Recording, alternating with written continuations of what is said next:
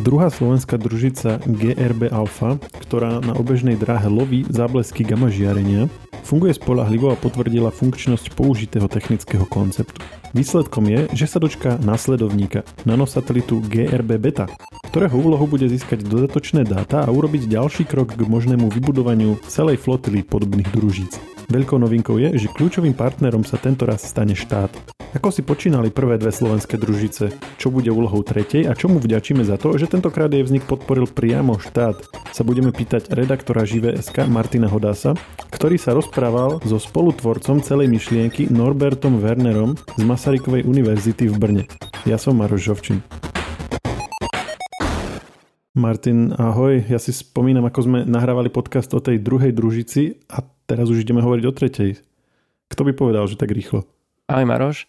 No, ubehlo to rýchlo. Družica vlastne letela ešte len minulý rok, tá druhá, a už teda rozprávame priamo aj následovníkovi. Je to dôležité? Je táto rýchlosť, ako to prišlo, významná? Je tento tretí projekt ako keby zaujímavejší ako tie prvé dva podľa teba? E, nepovedal by som, že zaujímavejší, je to taký prirodzený krok ďalej. E, je fajn vlastne, že je to teda priamy následovník tej druhej družice, že tá myšlienka sa vlastne ťahá ďalej a pracuje sa na nej. A veľmi dobré je, že vlastne sa do toho konečne zapája aj štát, čo vlastne ukazuje, že sa tiež veci nejakým spôsobom hýbu dopredu po tejto stránke, pretože pokiaľ ide o vesmírny segment, tak Slovensko, čo sa týka nejakej tej podpory štátu a týchto vecí, tak dlho zaostávalo a v podstate momentálne už sa stávame pridruženým členom Európskej vesmírnej agentúry a z toho nám pramenia aj E, ďalšie možnosti v tomto segmente, ktoré budú mať vplyv na ten e, vesmírny trh, keď to tak nazvem, pokiaľ ide o spoločnosti a podnikanie na Slovensku. Takže prvé dve družice boli financované úplne bez e, zapojenia štátu, je to, je to tak?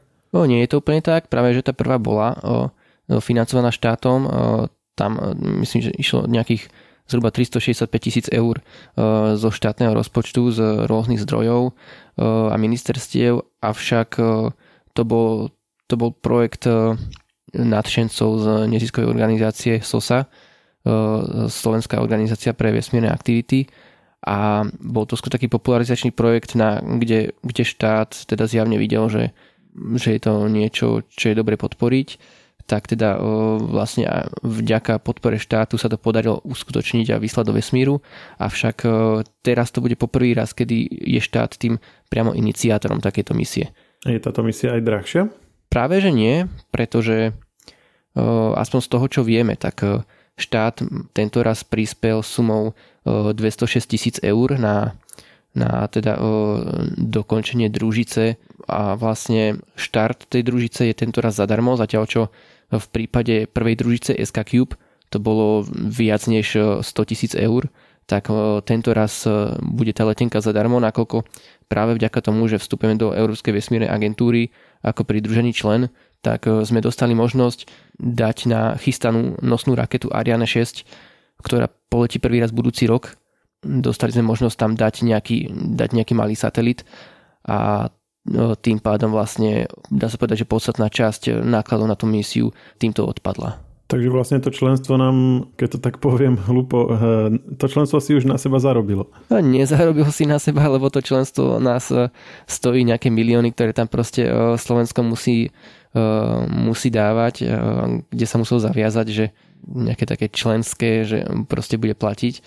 Avšak vlastne tieto milióny sa potom vracajú slovenskej ekonomike prostredníctvom rôznych projektov, do ktorých sa môžu zapájať lokálne firmy a v podstate ako sa hovorí, že tie, tie peniaze investované do vesmírneho segmentu sa tým jednotlivým štátom prakticky vždy vracajú v ešte väčšej miere, tak dá sa povedať, že aj v tomto prípade by to tak malo byť. A pokiaľ ide o tú bezplatnú letenku, tak to už len taký veľmi príjemný bonus by som povedal. Vráťme sa späť k tým satelitom a skôr ako si povieme viac o tomto aktuálnom, tak len tak si zhrneme že čo vlastne sa týkali tie prvé dva, lebo to už si každý nemusí pamätať. Teda ten prvý bol ako keby osobitná misia a druhý položil základy niečoho, na čo ten tretí nadvezuje. Tak poďme si povedať, že čo bolo cieľom prvého a potom toho druhého. Tak ten prvý, tam boli najmä popularizačné aktivity, to bola družica SK Cube, aby som v stručnosti pripomenul, to bola uh, družica v tvare kocky s hranou o dĺžke 10 cm, takže to bola taká maličká kocečka a vlastne aj ten druhý satelit uh, GRB Alpha a aj tretí satelit GRB Beta sú taktiež všetko takéto isté satelity. To je vlastne CubeSat kategórie 1U. Že 1U je tá jedna kocka s ranou 10 cm. Keby si mal napríklad 2U, tak už máš 10x10x20, 3U by si mal už 10x10x30, aj, že také tri kocky vedľa seba. Aj, tak to aby sme rozumeli tomu deleniu. Takže všetko sú také drobné družice, no a SKQ konkrétne bol taký popularizačný projekt, na ktorom sa zároveň slovenskí nadšenci učili, ako vlastne niečo podobné sa dá urobiť, ako proste sa dá zostrojiť a vyslať niečo do vesmíru. A vznikli z toho nadväznosti aj reálne firmy, ktoré dnes sú na tom trhu s vesmírnymi technológiami a predávajú svoje produkty. Takže malo to svoj význam, nebolo to nič také, čo by proste nejakým spôsobom, že išlo do stratená. Mali tam aj nejaké technologické alebo nejaké vedecké časti tej misie, kde ale boli problémy už po dvoch týždňoch pravdepodobne s radiáciou, kde sa vlastne stratil prístup k časti systému a nedali sa aktivovať. Napríklad tam bola aj kamera, ktorou chceli odfotiť Zem, ďalšia taká tá časť tej popularizačnej časti tej misie. Takže niektoré veci sa tam nepodarili, ale zase bolo to veľmi dobre po tej technickej stránke na nabratie skúseností a slúžila vlastne tá družica aj radioamatérom, čo je také typické pre segment týchto nanosatelitov. Takže to bola vlastne tá prvá misia. No a druhá misia GRB Alpha, tam už bol podstatný práve ten vedecký aspekt a s ním súvisiace technológie. Hmm, takže pokým tá prvá družica už skončila, tak tá druhá stále ešte je v prevádzke? Áno, družica GRB Alpha letela do vesmíru v marci minulého roka, takže momentálne tam asi rok a pol a naďalej bez, bez problémov funguje, má výsledky a po, po technickej stránke je všetko v poriadku, takže to je misia, ktorá stále prebieha a zároveň sa teda už začal s prípravami na jej pokračovateľa. Poďme teraz sa venovať tej tretej družici. Povedali sme, že bude rozvíjať to, čoho základy položila GRB Alpha. To znamená, GRB Alpha bude naďalej fungovať a oni budú nejak e, pôsobiť e, simultánne, alebo aký je ten plán? Skús nám ho priblížiť čo od základov. Áno, budú e, fungovať tieto misie paralelne. V prvom rade potrebujem povedať, že vlastne teda, čo je GRB alfa zač, čo je úlohou. To úlohou je detekcia zábleskov gamma žiarenia. Tie záblesky vznikajú, keď e, sa veľmi hmotné, rýchlo rotujúce hviezdy na konci svojej životnosti zrúťa do neutrónovej hviezdy alebo do čiernej diery. Alebo teda vznikajú pri splynutí dvoch neutrónových hviezd, kedy tiež by akože mal vzniknúť čierna diera. Tak. No a vlastne ten maličký CubeSat, e, jeho úlohou je zachytávať takéto záblesky, čo e, doposiaľ dokázali iba veľké družice za 100 milióny aj dolárov, NASA a tak podobne.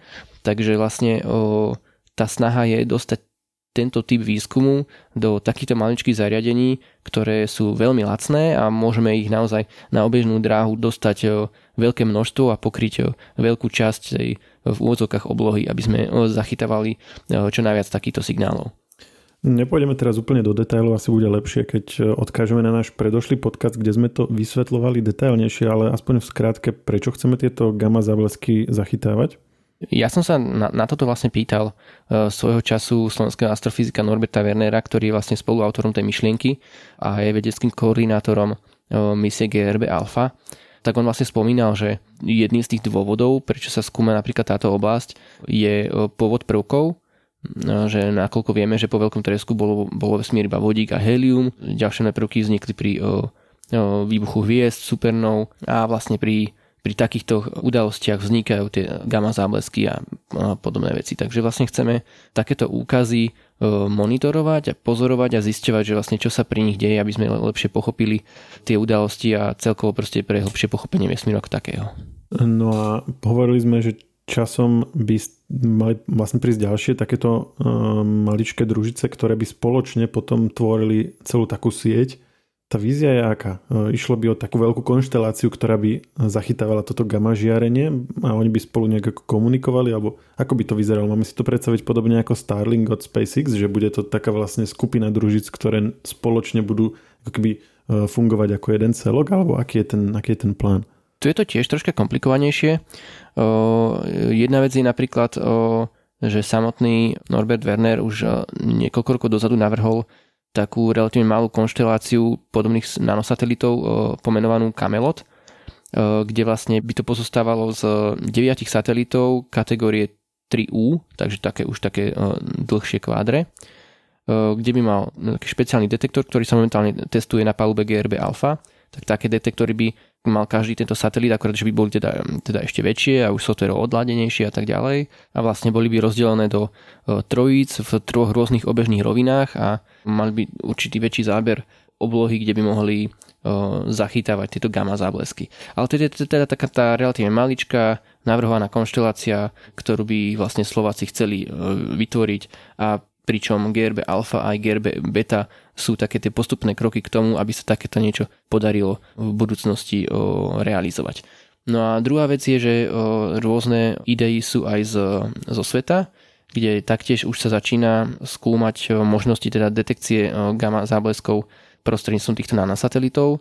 Takže existuje už viacero ďalších projektov, ktoré budú využívať či už jednu alebo viac družíc a keď si tam dal to prirovnanie k tomu Starlinku, tak takto sa to asi úplne predstaviť nedá. Ten Starlink je dosť špecifický, nakoľko tam ide hlavne o pokrytie toho povrchu Zeme a naozaj tam sú tie družice nasekané, to sú vláčiky obiehajúce komplet celú oblohu, dá sa povedať. Nad každým miestom Zeme v podstate by mal byť stále výhľad na nejaký ten satelit, takže sú ich tisíce. Toto bude zase niečo iné, predsa to bude skúmanie, dá sa povedať, že hlbokého vesmíru. Takže tie konštelácie budú zase na to trošička o, inak o, stávané. No a nakoľko je tento plán podľa teba reálny? E, v ďalších krokoch by tým pádom museli byť vyslané nie že, nie že jeden a potom druhý, ale mm, výrazne väčšie množstvo takýchto mikrosatelitov. Je nejaký plán, že kedy a ako by sa to malo celé uskutočniť? Alebo je to len taká vízia bez nejakých konkrétnych e, následujúcich krokov? E, no sympatické je, že vlastne uh, už to nejakým spôsobom napreduje, že naozaj tá GRB alfa E, nebol začiatok a zároveň aj koniec, ale predsa už, už sa teda pracuje aj na bete, nakoľko vlastne Alfa mala e, veľmi dobré výsledky. Stala sa vlastne prvým nanosatelitom, ktorému sa podarilo detegovať záblesk gamma žiarenia. A vlastne teda GRB beta ide skúšať ďalšie technické riešenia, ktoré by boli potom následne potenciálne využité v tejto konštelácii Camelot. Takže bude tam lepší software pre ten špeciálny kremikový detektor, ktorý zachytáva tieto záblesky a kde vlastne GRB Alpha mala vyskúšať, že či tento koncept toho detektora funguje. A tam sa osvedčilo, že naozaj funguje. Takže na tom sa bude stavať ďalej a bude sa to vylepšovať. A zároveň tam budú ďalšie súvisiace technológie, napríklad infračervené detektory na sledovanie presnej polohy e, tej družice, aby ju bolo možné potom lepšie napríklad polohovať, keď budú mať tie budúce družice aktívne riadenie Ďalej tam bude vylepšenia v komunikácii, napríklad bude tam taký trigger algoritmus, čo vlastne znamená, že e, k vyhodnocovaniu tých dát bude prichádzať už priamo na palube tej družice a keď družica uvidí v tých dátach, že zachytila nejaký záblesk, tak následne e, sa spojí so satelitmi komerčnej konštelácie Globalstar, cez ktorú následne pošle notifikáciu tým vedcom na Zem, že, že práve som niečo našla. Hej. To ale stále hovoríme o tom, ako ten tretí satelit pripraví podmienky na to, aby sa mohli pridávať ďalšie, ale že nakoľko si myslíš, že je reálne, aby Slovensko teraz vypustilo, koľko by ich muselo byť tých satelitov, že, desiatky, alebo aké, aké počty sa uh, očakávajú a je to niečo, čo vidíš ako realistické v kontexte toho, ako na Slovensku sa vôbec podporuje dlhodobo veda? Netreba sa uzatvárať iba čisto na Slovensko. Napríklad ten uh, projekt GRB Alpha uh, vlastne to je celý medzinárodný projekt. Ten tým je, tam sú ľudia z Japonska, z Maďarska, z Česka, zo Slovenska. A koľko, koľko teda by v tej konštelácii malo byť tých satelitov?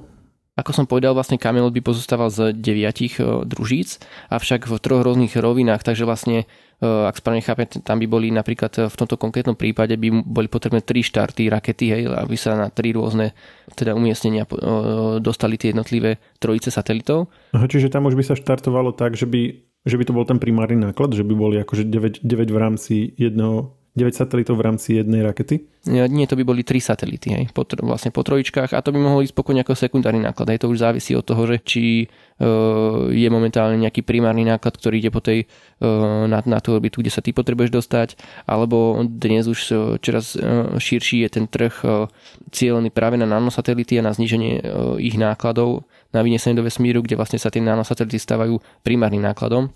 Takže tie možnosti to už závisí na, naozaj vlastne napríklad od financií, hej, a celý ten projekt z toho, čo zatiaľ vieme, v podstate stojí na tom, že či budú na to financie, dá sa povedať, pretože pokiaľ ide o to technické riešenie, tak to sa na teraz ukazuje ako fungujúce a spolahlivé. Preto sa vlastne na GRBBT budú skúšať ďalšie technické demonstrácie, ktoré budú potrebné pre, keď to tak v poviem, že pre finálnu verziu tej družice, ktorá by mohla byť použitá v rámci Camelotu. No a keď toto bude vlastne k dispozícii, že naozaj budú mať tí veci a konštruktéry techniku, ktorá bude overená a bude fungovať a už to bude naozaj potom následne dá sa povedať záležať iba na tom, že či nájdu peniaze na to, aby takúto konšteláciu vedeli vybudovať. Hej. Avšak vlastne to, že už potvrdili, že po vedeckej stránke, teda po technickej stránke to funguje a vedecké dáta vlastne cenné zbierajú, tak vlastne je to taký veľmi dôležitá správa smerom k aj, aj tým vedeckým inštitúciám a komukoľvek, kto by proste mohol takéto niečo zafinancovať. Aj. A je to vlastne atraktívne aj z toho pohľadu, že ako som spomenul na začiatku, tak doposiaľ tento výskum robili obrovské družice za 100 milióny dolárov a vybudovanie kamelotu by mohla byť otázka jednotiek miliónov. Hej. Takže proste pokiaľ, pokiaľ tieto prvotné misie, o ktorých hovoríme, ukážu naozaj, že po tej technickej aj vedeckej stránke je to všetko fungujúce, spolahlivé a uspokojivé, tak e, to môže byť e, veľmi atraktívne z hľadiska rozhodovania o tom, či niekto niekedy takúto e, konšteláciu zafinancuje. Ale to je, proste, to, je to proste krok za krokom. Hej.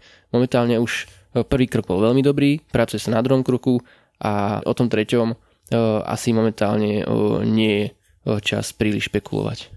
Ale teda asi dôležité z toho, čo si povedal, je, že pokojne to môže zobrať nejaká iná krajina alebo inštitúcia a pokračovať v tom, že nestojí a nepadá to na tom, či to Slovensko bude schopné nejako potiahnuť alebo nie. Áno, áno, presne tak vlastne. Aj samotný Camelot by mohol pokojne prevzať niekto iný, že s tým výskumným týmom proste e, ktokoľvek proste by bol ochotný do tohto projektu ísť a niečo podobné za, zafinancovať, tak e, samozrejme je to možnosť. Zároveň e, vedci vlastne z projektu GRB Alpha vlastne všetky dáta dávajú verejne, že keby aj nejaký nezávislý iný tým v rámci sveta chcel postaviť takúto družicu, fungujúcu na podobnom princípe tých kremikových detektorov, tak v podstate to môže urobiť, pokiaľ si na to nájde financie a bude sa tomu venovať, postaviť takú družicu. Tie dáta sú k dispozícii, takže vlastne aj ktokoľvek iný e, na svete môže stavať na tých zisteniach e, slovenských vedcov. Vráťme sa ešte k tomu zapojeniu štátu, lebo to je zaujímavé. Ono je to tak, že e, štát to inicioval, že štát si vybral tento projekt. A prečo vlastne? Prečo sa to začalo riešiť. Vieme o tom niečo bližšie? Aké boli vôbec motivácie? Áno, podľa toho, čo vieme, tak e, takto nejako to mal vlastne vzniknúť tým, že sme vlastne e, dostali možnosť bezplatného letu na rakete Ariane 6, tak vlastne e, sa hľadalo, že vlastne čo tam na, na tú raketu umiestniť. Aha tak, čiže oni najskôr mali priestor na rakete a potom hľadali náklad. Nie, že najskôr mali náklad a potom zisťovali, kde ho vyslať. Áno, podľa toho, čo vieme, tak takto to bolo. Zaujímavé. Takže vlastne e, vybrali si existujúci projekt, kde vlastne pomohli e, finančne ho posunúť zase o kúsok ďalej. A mm, nám to práve aj rezort zdôvodňoval tým, že družica GRB Alpha sa ukázala ako jedinečný a úspešný projekt a vlastne sa bude tým pádom môcť otestovať zase nová generácia komponentov a, a technológií, ktoré budú vyvinuté aj slovenskými spoločnosťami Takže to bola tá určitá motivácia, ktorú štát popisoval a osobne, keď sa na to pozriem, tak dá sa povedať, že je to taká určitá stavka na istotu, hej. Že predsa tá GRB Alpha sa ukázala ako spolahlivá, tak bola to taká, taká istota, že financuješ niečo, čo už do istej miery teda funguje, chceš to posunúť ďalej, vieš, že tí ľudia sú schopní to proste pripraviť včas a dostať to na tú raketu že to nie je niečo vysoko rizikové, kde povedzme, že niekto niečo robí prvý raz, prídu veľké problémy, nestane sa to a tak ďalej. Takže aj po tejto stránke je tá voľba, dá sa povedať, logická. No a kto vlastne v rámci štátu to má pod záštitou? Je to ministerstvo alebo, alebo kto? Áno, vlastne financuje to ministerstvo školstva, e, pod ktoré spadá aj Slovenská vesmírna kancelária. To je taký ten styčný bod pre firmy fungujúce na Slovensku na tom v úzokách vesmírnom trhu a Európsku vesmírnu agentúru a tak ďalej. A vlastne vo všeobecnosti je to taký dobrý náznak, že, že veci sa hýbu dopredu a že snáď do budúcna bude mať zmysel robiť na Slovensku aj v tomto segmente, mať nejakú vesmírnu firmu v úvodzovkách pretože tá realita v ostatných rokoch bola taká, že slovenské firmy, ktoré mali toto zameranie, tak napríklad odchádzali do Českej republiky. Pretože Česká republika je už dlhé roky plnohodnotným členom Európskej vesmírnej agentúry. Fungujú tam biznis inkubátory, ktoré vlastne poskytujú pomoc začínajúcim firmám a môžu sa tie firmy zapájať do širšieho portfólia projektov Európskej vesmírnej agentúry, čo ako slovenské firmy by sa nemohli. Takže vlastne je tam oveľa vyvinutejší ekosystém pre spoločnosti tohto zamerania. No a to je niečo, čo výhľadovo by bolo fajn na Slovensku zmeniť, aby vlastne tie firmy a tie mozgy nám neodchádzali, ale fungovali priamo na Slovensku a mali tu priamo u nás tú potrebnú podporu, aby tú svoju činnosť mohli vykonávať. A máš pocit, že toto je taký zlomový moment pre vesmírnu vedu na Slovensku, alebo je, len tak, je to len taký, že ojedinelý pokus podľa teba? Nenazval by som to zlomovým momentom, skôr je to naozaj niečo také sympatické, že dostali sme určitú možnosť a využili sme ju. Je to taký určitý signál smerom k tomu lokálnemu trhu, že, že štát v tomto zjavne chce byť aktívny a chce, aby to napredovalo. No a uvidíme až ďalej, že aké budú tie ďalšie kroky pre podporu tohto segmentu, že či sa to naozaj bude hýbať tým správnym smerom a ako rýchlo sa to bude hýbať tým správnym smerom, aby naozaj e, sme tu o pár rokov mohli mať povedzme, že viacero úspešných spoločností, ktoré povedzme dodávajú e, svoje, svoje produkty pre e, rakety, družice a tak podobne. To by bolo skvelé, budeme to sledovať. Martin, ďakujem za zhrnutie a že si si opäť našiel čas a želám pekný zvyšok dňa. Ďakujem a ja, máte sa. Všetky podcasty Share pripravujú magazíny Živé.sk a Herná zóna.sk. Na ich odber sa môžete prihlásiť tak, že v ktorejkoľvek podcastovej aplikácii vyhľadáte technologický podcast Share. Svoje pripomienky môžete posielať na adresu podcasty.žive.sk.